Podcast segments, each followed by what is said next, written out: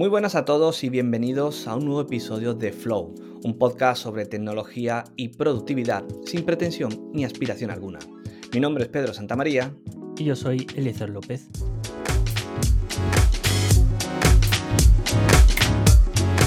Buenas tardes, ¿cómo estás? Aquí estamos, un episodio más. Muy bien. Yo sé de qué va este episodio, ¿vale? Y, y quiero, quiero poner prestar mucha atención porque creo que esto es algo que nos afecta a todos, ¿no? Que es cómo enviar buenos correos electrónicos. Cómo escribir un mensaje para que la persona que la reciba, primero, te preste atención y segundo, se quede con la idea bien clara de qué es lo que se le está pidiendo o qué es lo que se le está contando y demás. Así que como aquí creo que tú eres el experto en esto, todo tuyo, el micrófono está ahí a tu disposición. Cuéntanos. Bueno, pues más que experto, yo diría de que me he tragado ya muchos malentendidos, ¿no? Como quien dice, ¿no? Pero sí que es verdad que la comunicación por correo electrónico ya se ha convertido en un estándar corporativo, por así decirlo, ¿no? Que al final da igual que, que salga en foros, redes sociales o, aplicaciones de mensajería como pueden ser Slack o Teams o... Al final, eh, la comunicación por correo electrónico sigue estando presente en las empresas, ¿no? Y, mira que han pasado ya años, ¿no? Desde que estamos utilizando el correo electrónico todos los días, ¿no? Y podríamos suponer que, bueno, si, lo utilizamos en, nuestro día a día, podríamos suponer pues que, ya somos unos, unos, expertos, ¿no? Unos masters del universo a la hora de redactar buenos correos electrónicos, ¿no? Pero más allá de eso, la, realidad es que, seguimos cometiendo los mismos errores a la hora de, de escribir un mensaje, ¿no? Y vamos a ver pues algunos tips que a mí personalmente me han, me han funcionado y que creo que pueden ser interesantes, ¿vale? El primero de ellos es sin duda eh, dejarnos de chorradas, porque es que no somos multitarea. Eso es lo primero. Muchas veces el, hecho de escribir correos mientras que escuchamos música, mientras que estamos viendo la tele, parece como que tratamos de, de optimizar el tiempo y, hacer dos cosas a la vez porque a fin de cuentas, pues bueno, escribir un correo no es nada del otro mundo, ¿no? Pero en realidad no es así. No somos multitarea y no somos capaces de procesar dos cosas a la vez. No somos capaces de hacer más de una tarea cognitiva a la vez. No podemos prestar atención a más de una tarea.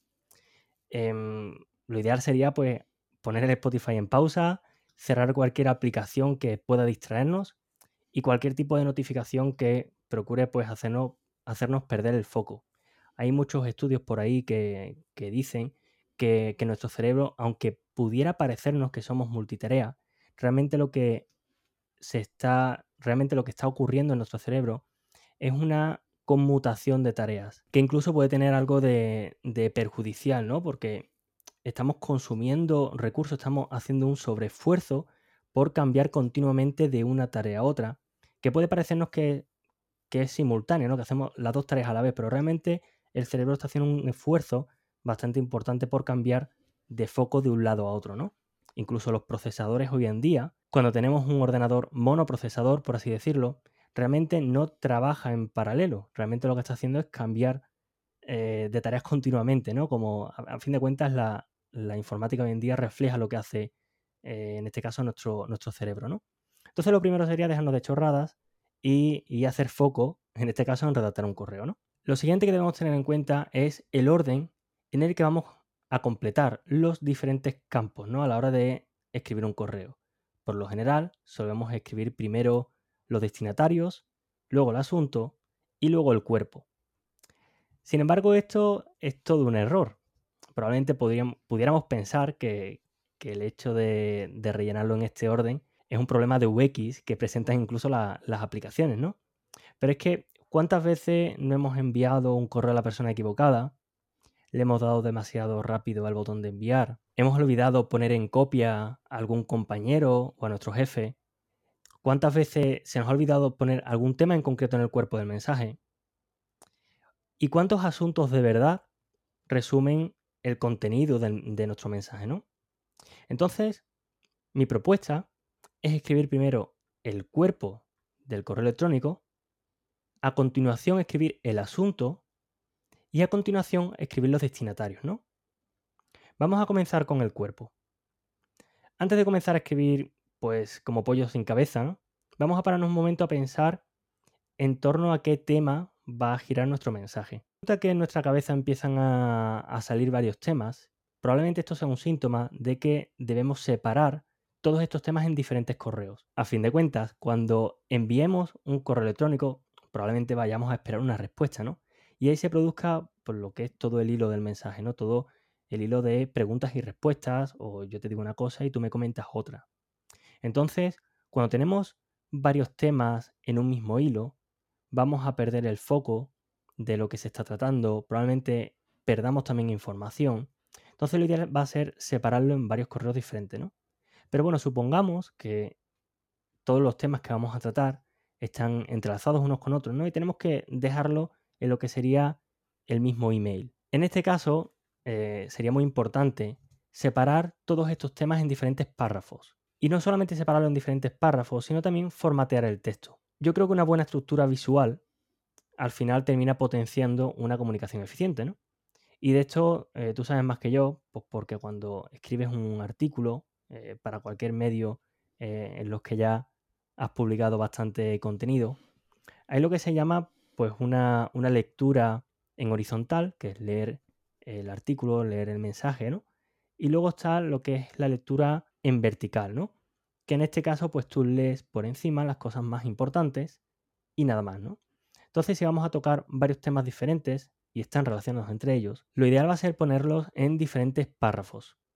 Por supuesto, las cosas más importantes deberíamos destacarlas en negritas, en cursivas, con subrayados, con colores, etcétera, ¿no? Incluso, sobre todo, plazos de entrega, eh, horarios, cosas realmente que debemos destacar, ¿no? Y por supuesto, en todo este mensaje, lo ideal es ser claro y conciso. Lo mejor es no andarse con rodeos e incluso sugeriría el hecho de, pues como hacen redes sociales como Twitter, Facebook o, cualquier otra red social, a la hora de escribir, ponerte un máximo número de caracteres, porque esto te va a ayudar a sintetizar tu mensaje y a reducir a mínimos tu mensaje. A continuación, si ya hemos escrito este cuerpo, el asunto va a salir casi de inmediato, porque ya hemos hecho mucho foco, ya hemos centralizado nuestro mensaje y el asunto pues probablemente lo escribamos del tirón, ¿no? Pero por si acaso, me gustaría decirte que el asunto debes poner de qué va el correo sin necesidad de abrirlo. El asunto debería reflejar qué es lo que se quiere y sobre qué trata el correo. Por ejemplo, en mi caso, yo suelo indicar entre corchetes alguna palabra clave que resuma el sentir general de lo que es el mensaje. Por ejemplo, en mi día a día, pues realizo entrevistas a personas que vamos a contratar en la empresa, ¿no? Pues en ese caso, yo suelo poner entre corchetes bien el nombre de la empresa, porque el candidato pues eh, sabe que si le llega un mensaje de la empresa, pues va a ser realmente para, para realizar la entrevista, ¿no? O pues, por ejemplo, entre estos corchetes, ponen la palabra entrevista. Intentar siempre que, en mi caso, entre estos corchetes, haya como una palabra que, que resuma la idea general, ¿no? Y luego fuera de los corchetes, pues se puede poner cualquier otra frase, ¿no? Que, que acompañe como puede ser, por ejemplo, propuesta de fecha. Una vez tenemos lo que es el cuerpo y tenemos el asunto, ya solo quedan los destinatarios, ¿no? Es curioso cómo, eh, a pesar de que utilizamos en nuestro día a día el correo electrónico, hay muchas personas que no conocen los diferentes campos que, que hay, ¿no? Tenemos tres campos. Por un lado tenemos el campo to, que es el campo para, el campo cc, campo con copia, y cco, ¿Qué quiere decir con copia oculta. Cada campo tiene un propósito. El campo para es claramente para quién va dirigido el mensaje. Es decir, yo te mando a ti, Pedro, un mensaje, te pongo en el campo para y espero que tú respondas o al menos que, que tú lo veas, ¿no? Sabes perfectamente que ese mensaje va para ti. Si el mensaje va para un equipo, pues entonces en el campo para pondré los diferentes correos electrónicos de los miembros del equipo. Sin embargo, el campo CC sirve para poner en conocimiento a un tercero de que estamos mandando ese mensaje. Por ejemplo, yo voy a mandar un correo a un compañero y quiero poner eh, en conocimiento al responsable del equipo de ese compañero, por ejemplo. Entonces pondré en el campo para el correo electrónico de el destinatario, mi compañero. Pondré en el campo CC el nombre del el responsable del equipo, Y en este caso, tanto uno como otro serán conscientes de que, pues bueno, mi compañero sabrá que he puesto en copia a su responsable y el responsable recibirá una copia del mensaje que estoy mandando a mi compañero. En este caso, no estamos esperando que, que el responsable responda, simplemente poniéndole en conocimiento. Obviamente puede intervenir en lo que sería la conversación, si ve algo oportuno, ¿no? Pero no es el objetivo principal. Y el tercer campo es con copia oculta. En este caso es para mandar una copia del mensaje sin necesidad de que el destinatario se entere de que estamos poniendo en copia. En este caso, pues sería voy a mandarle un correo a mi compañero, voy a poner en copia a su responsable, pero no quiero que mi compañero sepa que he puesto en copia al responsable. Por tanto, en resumen, para escribir buenos correos, lo primero que debemos tener claro es que no somos multitarea, o sea, tenemos que hacer foco para escribir un buen correo. En segundo lugar, es el orden. Dentro de este orden vamos a empezar primero con el cuerpo, vamos a continuar con el asunto y vamos a terminar con los destinatarios. Deberíamos en el cuerpo sintetizar nuestro mensaje, escribir un asunto que resuma todo el contenido del cuerpo y por último indicar los destinatarios en los campos que de verdad corresponden. Por último, me gustaría hacer una pequeña reflexión, y es que la escritura de correos, en general la gestión de correos, no es un fin en sí mismo. ¿Por qué digo esto? Porque acostumbramos a echarle demasiado tiempo al correo electrónico. Y el correo electrónico es un medio, no es un fin en sí mismo. Al final, nosotros lo que queremos es comunicar, ¿no? Entonces, cuanto más eficaz seamos comunicando, menos tiempo vamos a desperdiciarnos y mejores resultados vamos a conseguir. Vale, ahí te doy la razón, sobre todo con esta parte última, de, de que a la hora de escribir un correo electrónico, aparte de tienes que estar muy enfocado para decir claramente qué es lo que quieres, necesitas o lo que sea, ¿no? Eh, es importante pensar en eso, ¿no? En, en no hacerle perder el tiempo a la otra persona.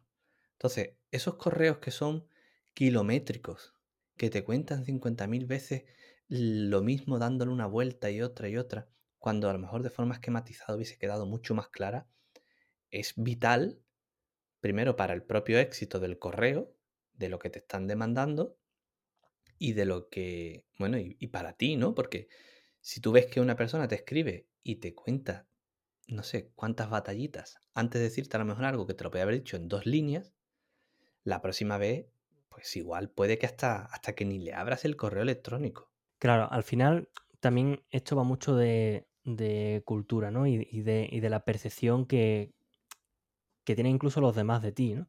Si la gente piensa que tus correos, o la gente ve directamente, que tus correos, pues son de lo peor que hay, porque tienen que leérselo varias veces, que sí, porque están mal redactados, porque estás con otras cosas y no son capaces de ver de verdad el mensaje o no está claro qué es lo que están pidiendo, ¿no? En todos estos casos, al final, mm, estás creando una especie de, rechazo ¿no? a, una comunicación efectiva. Sin embargo, si se trabajan este tipo de, pautas, la gente termina percibiéndote como una persona que va al grano, como una persona que, que va a tiro hecho y que comunica exactamente lo que quiere, que no hace perder el tiempo, ¿no? Y esto hace que en tu entorno, el resto de personas traten de responderte también inmediatamente. Con lo cual, esto es algo que termina provocando una cadena, ¿no? Si tú escribes incluso diferentes temas en diferentes correos electrónicos, aunque mandes 10 correos electrónicos a la vez, el destinatario tiene muy claro para qué es cada correo electrónico. Y si no puede responderte a las 10 cosas, te responderá una, pero te responderá bien. Entonces, el correo electrónico es un cuello de botella. En algún momento, si quieres, hablaremos de, la pérdida de, tiempo, que la pérdida que nos provoca, ¿no? El hecho de, estar leyendo correos constantemente, todos los días, perdiendo el tiempo con newsletters. y cuanto más optimicemos este, este proceso, ¿no? Pues mejor va a ser para nuestro día a día y para poder centrarnos en las cosas realmente importantes. Pues perfecto. Oye, mm, te voy a mandar un email ahora, ¿vale? Estupendo. Lo analizaré a ver hasta qué punto has comunicado correctamente. ¿no? no, pero es cierto, es cierto. Hay que, hay que trabajar también la comunicación vía email, porque al final es lo que decías, ¿no? Eh, llega Slack, llega Teams, llega lo que sea, pero el email sigue estando ahí, sigue siendo necesario y al final es, bueno, es la forma más, a mí personalmente, más interesante al final de, poder contactar con, otros. Así es, y además que la mayoría de, de malentendidos vienen por problemas de comunicación. Además hay que tener mucho cuidado porque, claro, como tú lo lees con el tono que te da la gana, Claro. Si la otra persona no ha sido muy clara en cómo te va a decir las cosas, eh, puede haber, puede haber lío. Pero bueno, seguiremos practicando. Como siempre decimos, podéis comentar en redes sociales, podéis dejarnos qué os ha parecido el episodio, una valoración eh, del podcast, que eso siempre nos ayuda. Y si nos queréis localizar a nivel personal, a mí me podéis encontrar en redes con eh, arroba Cuxton. Y a mí con arroba Eliezer López. Pues nada, hasta la siguiente. Un abrazo.